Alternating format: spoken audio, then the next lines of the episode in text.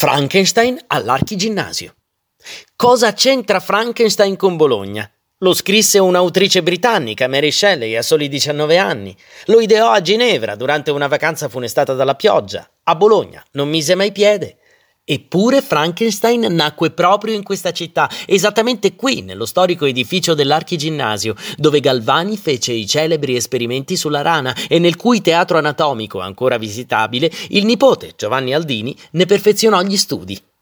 Il primo esperimento pubblico su un cadavere da parte dell'Aldini avvenne però in Inghilterra, a Londra, nel 1803, esperimento di cui Mary Shelley era certa conoscenza e al termine del quale gli spettatori temettero che la cosa si sarebbe alzata e avrebbe camminato verso di loro.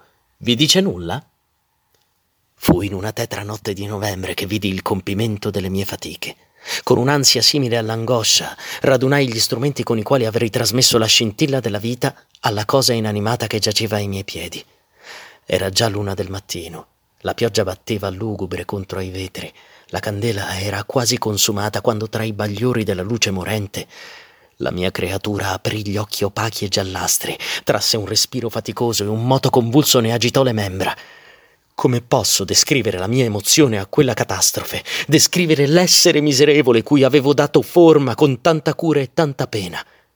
Mary Shelley, Frankenstein o il moderno Prometeo?